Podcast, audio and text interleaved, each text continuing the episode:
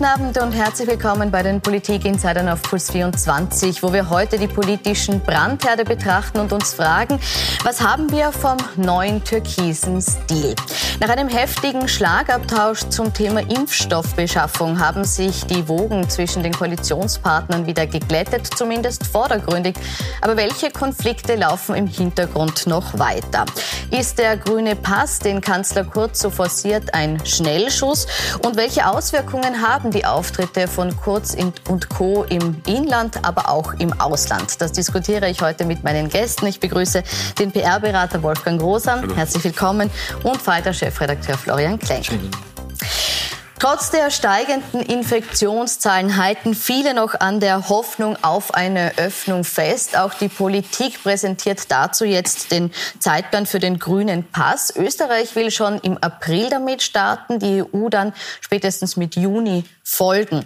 Herr Klenk, jetzt hat insgesamt Kanzler Kurz in der Pandemie immer wieder mal so eine Vorreiterrolle eingenommen, hat dabei mitunter auch den Koalitionspartner beiseite gelassen.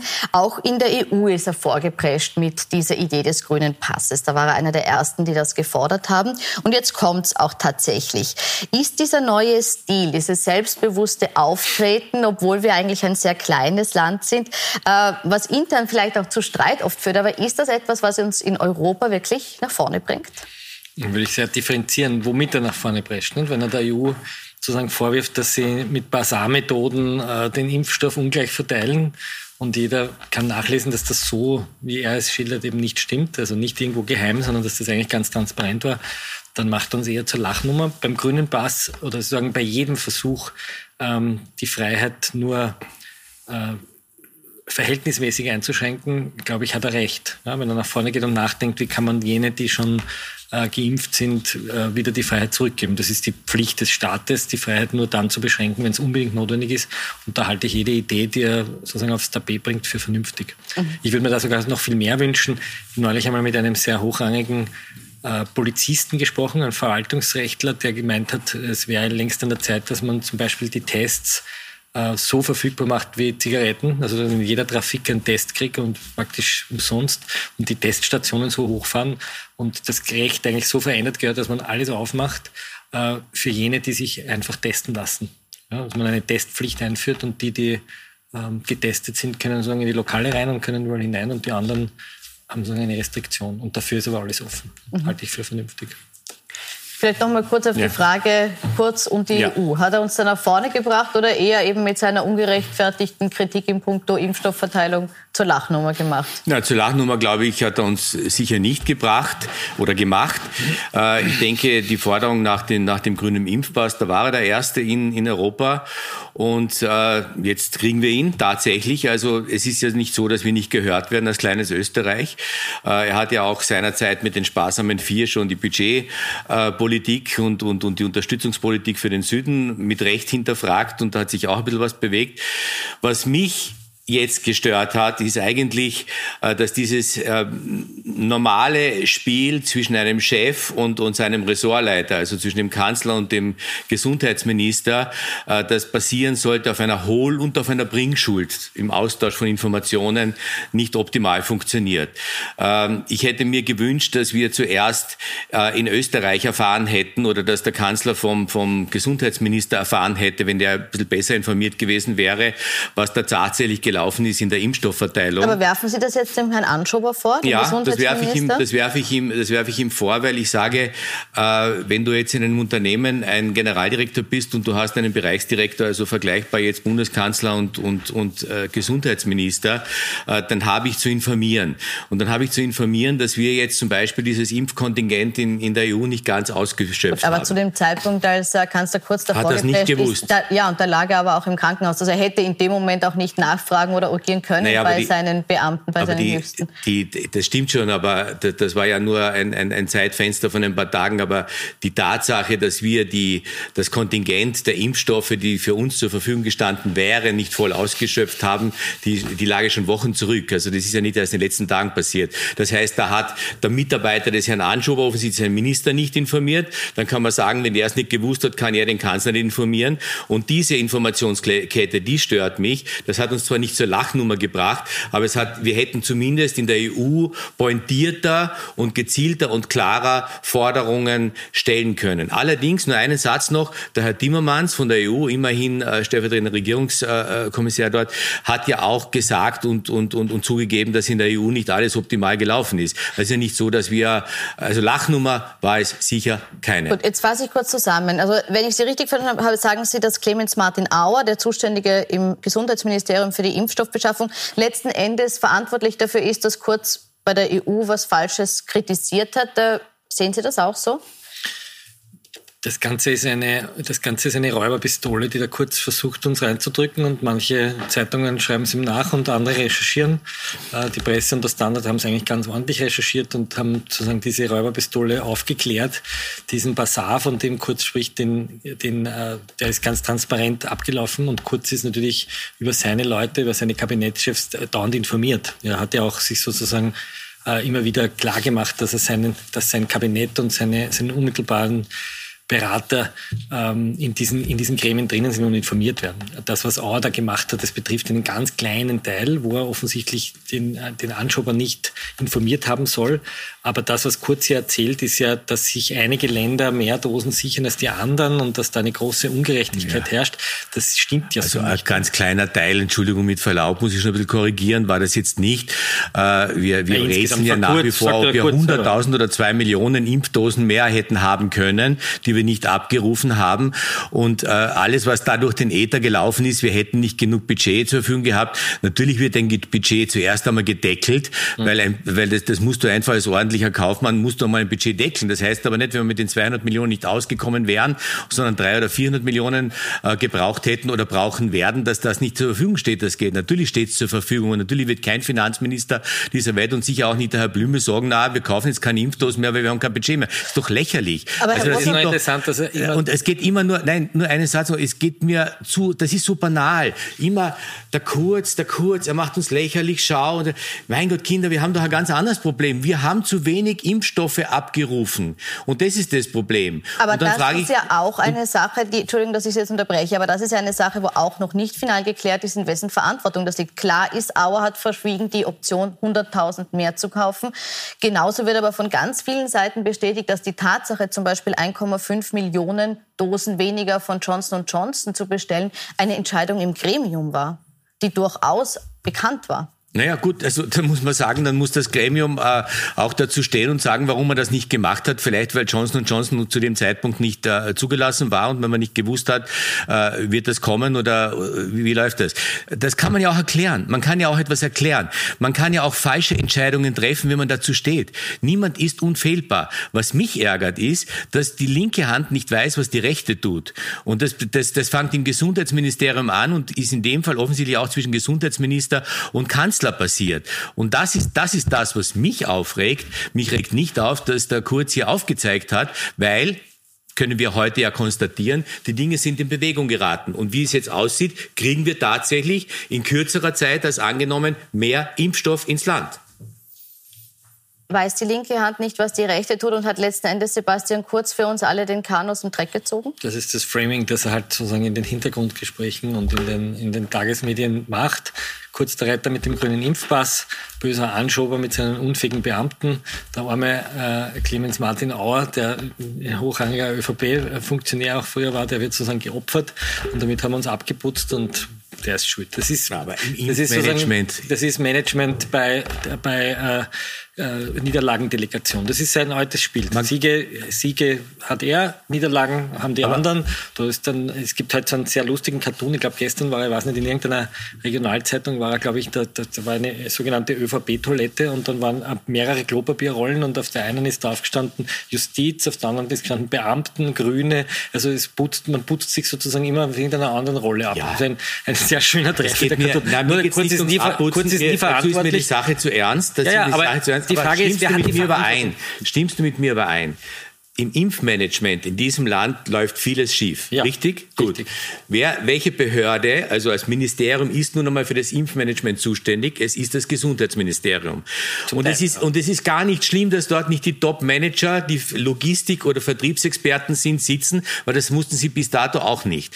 Ich höre, was da Dinge passieren. Ich höre gestern von einer Ärztin, die wird angerufen am Freitag um 14 Uhr, ja, von einer der großen Impfstellen. Du, wir haben noch 400 Dosen. Kannst du uns 400 Studenten schicken, damit wir die noch schnell verimpfen können? Mhm.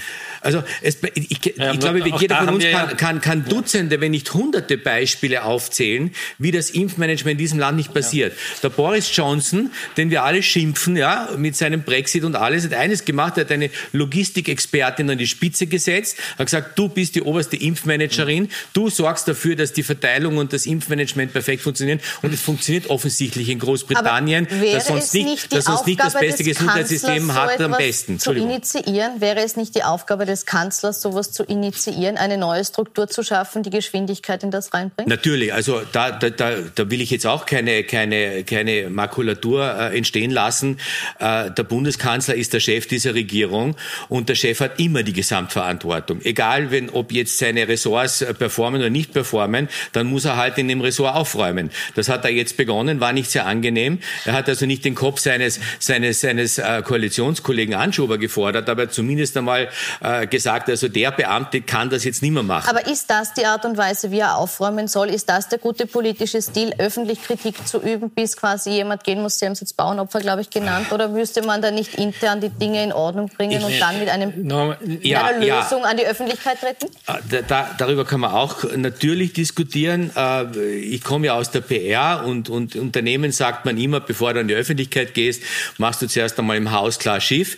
Und ich glaube, da hätte schon Optimierungsmöglichkeiten gegeben, indem man nämlich gleich eine Lösung gebracht hätte. Man hätte auch sagen können, pass auf, wir machen jetzt einen Change. Das Management in der Impfbeschaffung und in der Impfabwicklung wird neu aufgestellt und wir präsentieren jetzt gemeinsam die Lösung. Das wäre mir als Bürger lieber gewesen, auch als PR-Berater wäre mir das die bessere Lösung gewesen. Also ich denke, handwerklich kann man da schon Kritik üben und das kann man besser machen. Und ich glaube, das weiß der Kurz auch. Und ich bin jemand, der nicht ansteht, Dinge, die nicht gut laufen, zu kritisieren, denn nur so können sie besser werden. Hat er inhaltlich recht, nur handwerklich ein bisschen daneben gegriffen? Das ewige Mantra ist, wir haben eine Gesundheitskrise und wir haben eine Managementkrise. Wir haben ein Kabinett im Bundeskanzleramt, das diese Impfung nicht ordentlich gemanagt hat.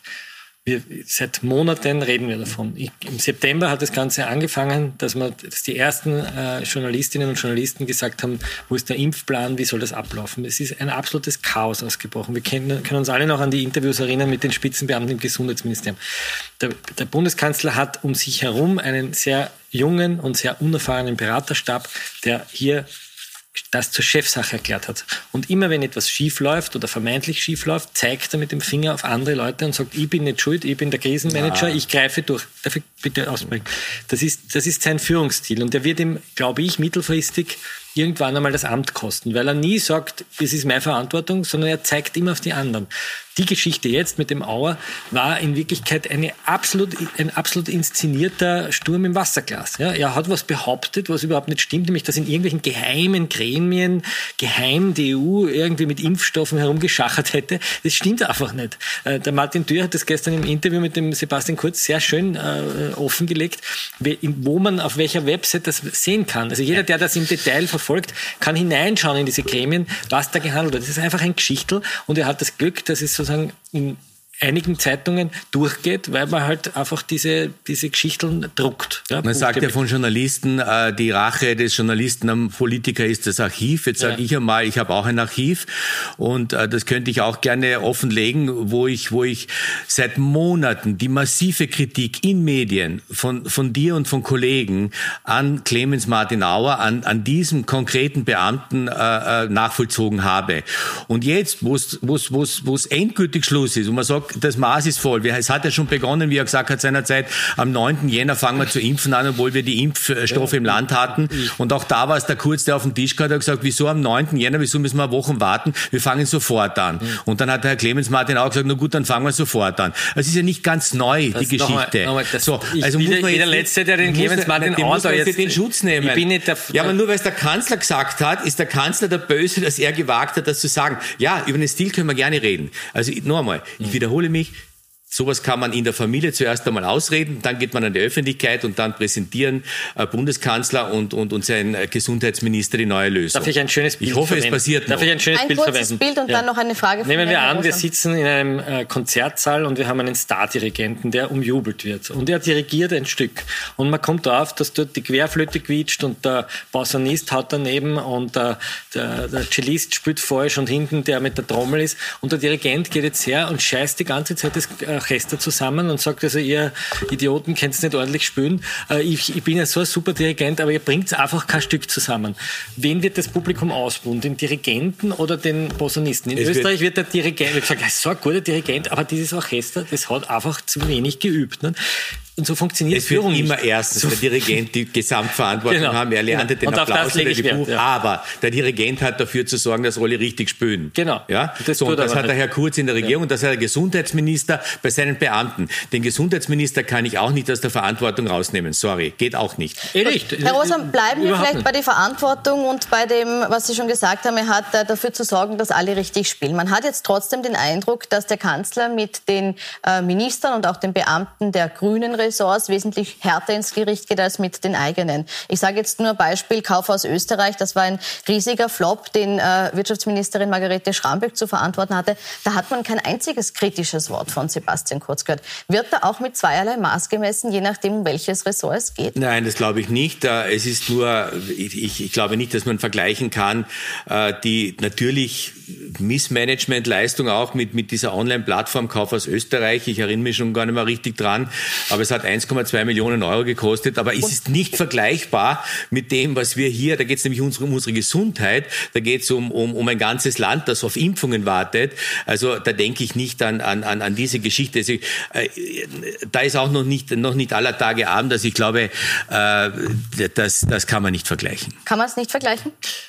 Naja, er hätte natürlich, wie der Terroranschlag in Wien war und das Versagen des BVT gesehen hat, den Herrn Innenminister in die Pflicht nehmen müssen und vielleicht seine schwarzen BVT-Beamten und nicht nur den roten absetzen. Ich erinnere an die Geschichte mit dem Kaufhaus Österreich. Die Frau Aschbacher haben wir auch schon ganz vergessen. Ist aber schnell gegangen. Ist schnell gegangen, aber habe ich auch nur gehört, die arme Frau Aschbacher ist da von den bösen Medien gehetzt worden, habe ich kein Wort über Wissenschaftsbetrug gehört und auch seine Verantwortung, diese Frau auszusuchen, ist irgendwie völlig untergegangen. So nebenbei, das Versagen der Wirtschaftskammer bei der Verteilung der Staatshilfen, ja, wenn wir uns daran erinnern, wie viele Betriebe da in den Seilen gehangen ist, kein Wort davon. Aber ich habe dauernd den Finger auf die Korruptionsermittler, die mittlerweile praktisch die Handys der gesamten ÖVP beschlagnahmt haben. Man hat das Gefühl, ich glaube, Klaus Band hat geschrieben, die telefonieren alle nur mehr mit Festnetz und Vierteltelefonnetz, weil die Handys weg sind. Also da höre ich immer laute Kritik. Das gehört natürlich zum parteipolitischen Spiel. Ja. Warum soll der ÖVP-Chef seine eigenen Minister kritisieren? Ist ja nicht blöd, wird sich nicht selber hineinschauen. Was mich interessieren würde und was ich viel stärker fände, ist, wenn ein Bundeskanzler zum Beispiel auch in diesem föderalen System einmal hergehen würde und sagen würde, wo in Österreich gibt es zum Beispiel Best-Practice-Beispiele? Ja, was machen gerade die Vorarlberger in der Gastro? Was machen die Wiener zum Beispiel mit ihrem Alles-Gurgelt-Projekt, wo man ganz einfach an PCR-Tests herankommt, ohne dass man irgendwo hingehen muss? Und wo gibt es sozusagen Best-Practice-Beispiele und wie kann man die Länder zusammenführen, damit sie sich austauschen? Das vermisse ich, sondern da höre ich irgendwie dann das böse rote Wien und dann schicken wir Polizisten und dann machen wir den Burger und so. Also das böse rote Wien ist schon lange nicht mehr das böse rote Wien ist längst, und das war nie das böse rote Wien, es war ein Gesundheitsstadtrat, der ein bisschen andere Meinungen hatte, übrigens auch als seine Parteivorsitzende, und zwar eine konträre, aber der Bürgermeister Michael Ludwig, muss man auch einmal lobend erwähnen, hat sich in eine Linie mit mit der Bundesregierung gestellt und das war wahnsinnig wichtig, um diese Einheit hier auch ja, darzustellen. Der aber Florian, das Schwierigste, ich bin seit 40 Jahren Unternehmer, das Schwierigste ist, die richtigen Mitarbeiter auszuwählen. Und du weißt vorher nicht, wie der performt. Du machst jemanden zu einem Geschäftsführer oder zu einem Minister. Aber das war nicht die Frage. Die Frage war der Umgang mit dem Fehler. Ja. Ob man da anders reagiert. Ich sage immer, Fehler musst du eingestehen. Ja. Und es stimmt nicht, dass der Kurz, also mir fällt jetzt eine Sache ein, wo er sehr wohl sagt, das war eine Fehleinschätzung, da haben wir falsch reagiert. Auch im Zusammenhang mit der Pandemie. Er hat gesagt, wir sind in den Lockdown im Herbst nach dem Sommer 2 bis 3 Wochen zu spät hineingegangen. Das war ein Fehler. Dazu steht er heute. Gut. Es stimmt ja nicht, dass er überhaupt keine Fehler sieht. Nur er ist nicht fehlerlos. Bleiben wir beim Fehlermanagement. Ich möchte jetzt auf eine Causa zu sprechen kommen, die heute aktuell ist, weil es nämlich einen kleinen Urausschuss gibt im Nationalrat und Sebastian Kurz, der sehr gerne spricht, wenn er was präsentiert, will dort nicht sprechen. Nämlich, wenn es ums Thema Hygiene Austria geht. Er ist der Ladung nicht nachgekommen. Die Regierungsparteien haben seine Ladung abgelehnt. Herr Grosam, ist das nachvollziehbar oder hätte sich der Kanzler hier den Fragen stellen müssen? Allein schon deshalb, weil es eben ein nahe Verhältnis gibt zu seinem Büro und weil er ja auch quasi als Testimonial aufgetreten ist bei der Eröffnung dieser Maskenproduktionsfirma. Naja, das einzige nahe Verhältnis ist, dass seine Chefsekretärin verwandt mit einem der Manager dort ist. Es ist aber auch mittlerweile erwiesen, dass die Bundesregierung hier keine Aufträge erteilt hat an die Hygiene Austria. Und die Hygiene Austria ist in erster Linie mal ein Kriminalfall.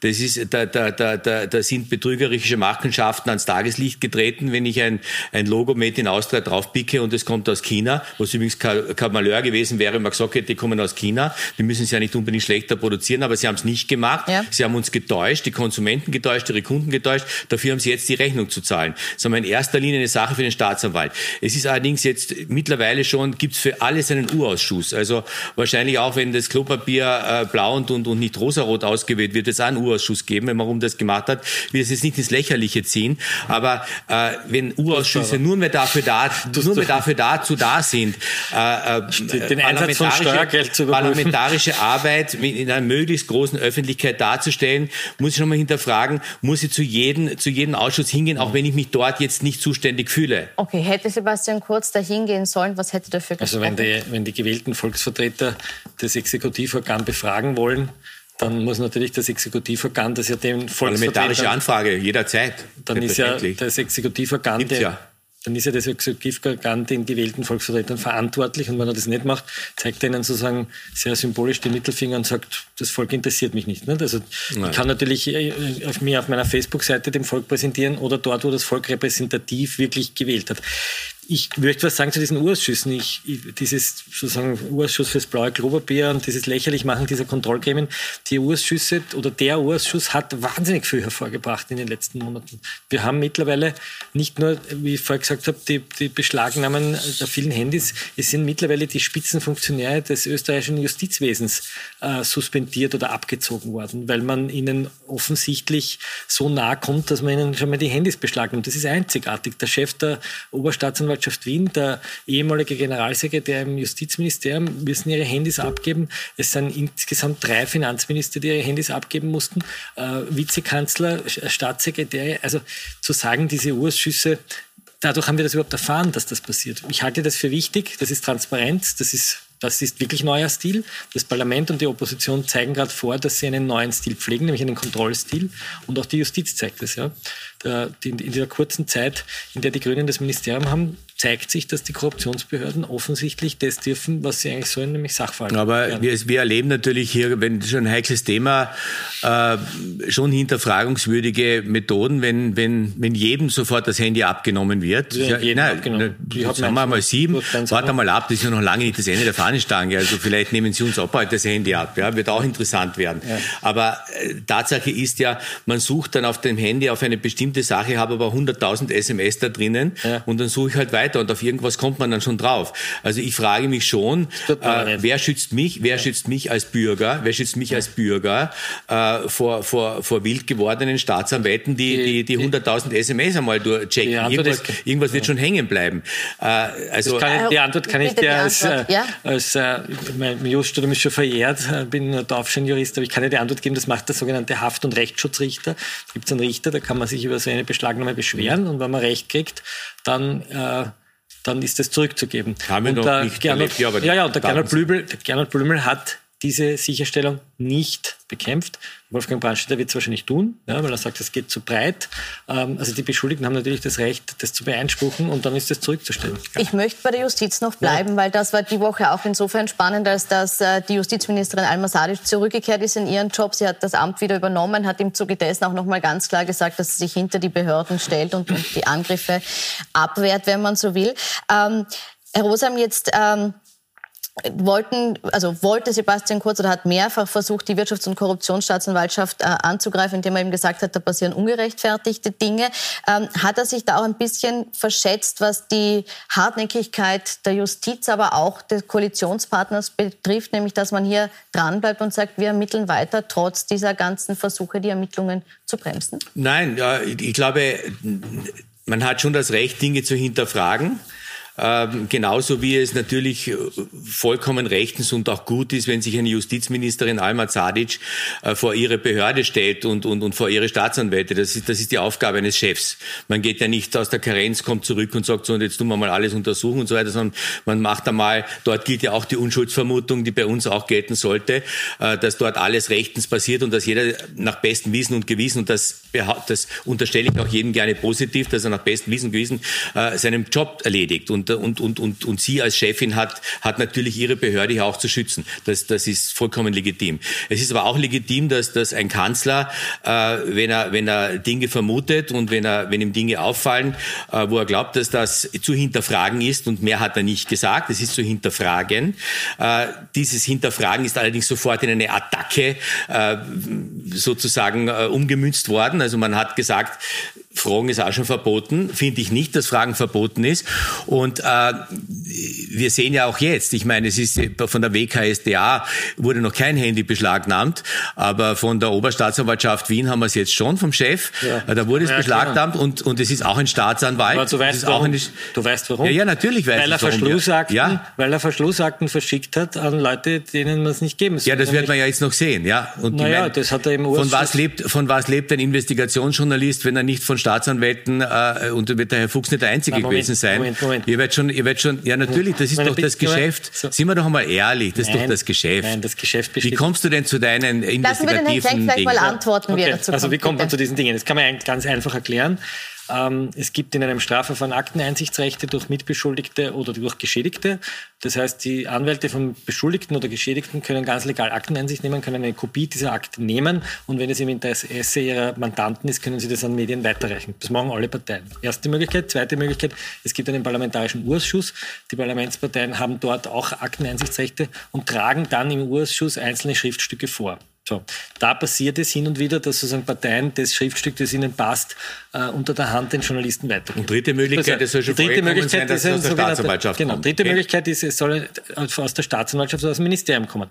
Und diesen Verdacht hegt die Staatsanwaltschaft Innsbruck, nicht die WKStA, und die Staatsanwaltschaft Wien gegen 3 sehr prominente, der ÖVP eher nahestehende Menschen, nämlich den ehemaligen Justizminister Brandstetter, den Leiter der Oberstaatsanwaltschaft Wien Fuchs und den Generalsekretär Pilnacek. Das sind die 3 bis dato. So, Pilnacek ist bis jetzt in Sachen Brandstetter, gibt es kein SMS, muss man auch festhalten, da ist die Suppe relativ dünn, aber es ist eine Hausdurchsuchung verraten worden an den Herrn Teuner, an den Immobilieninvestor. Und es finden sich offensichtlich, deswegen nehme ich an, dass die Frau Krisper das im Ausschuss gefragt hat, Verschlussakten auf Telefonen, wo sie nicht hingehören.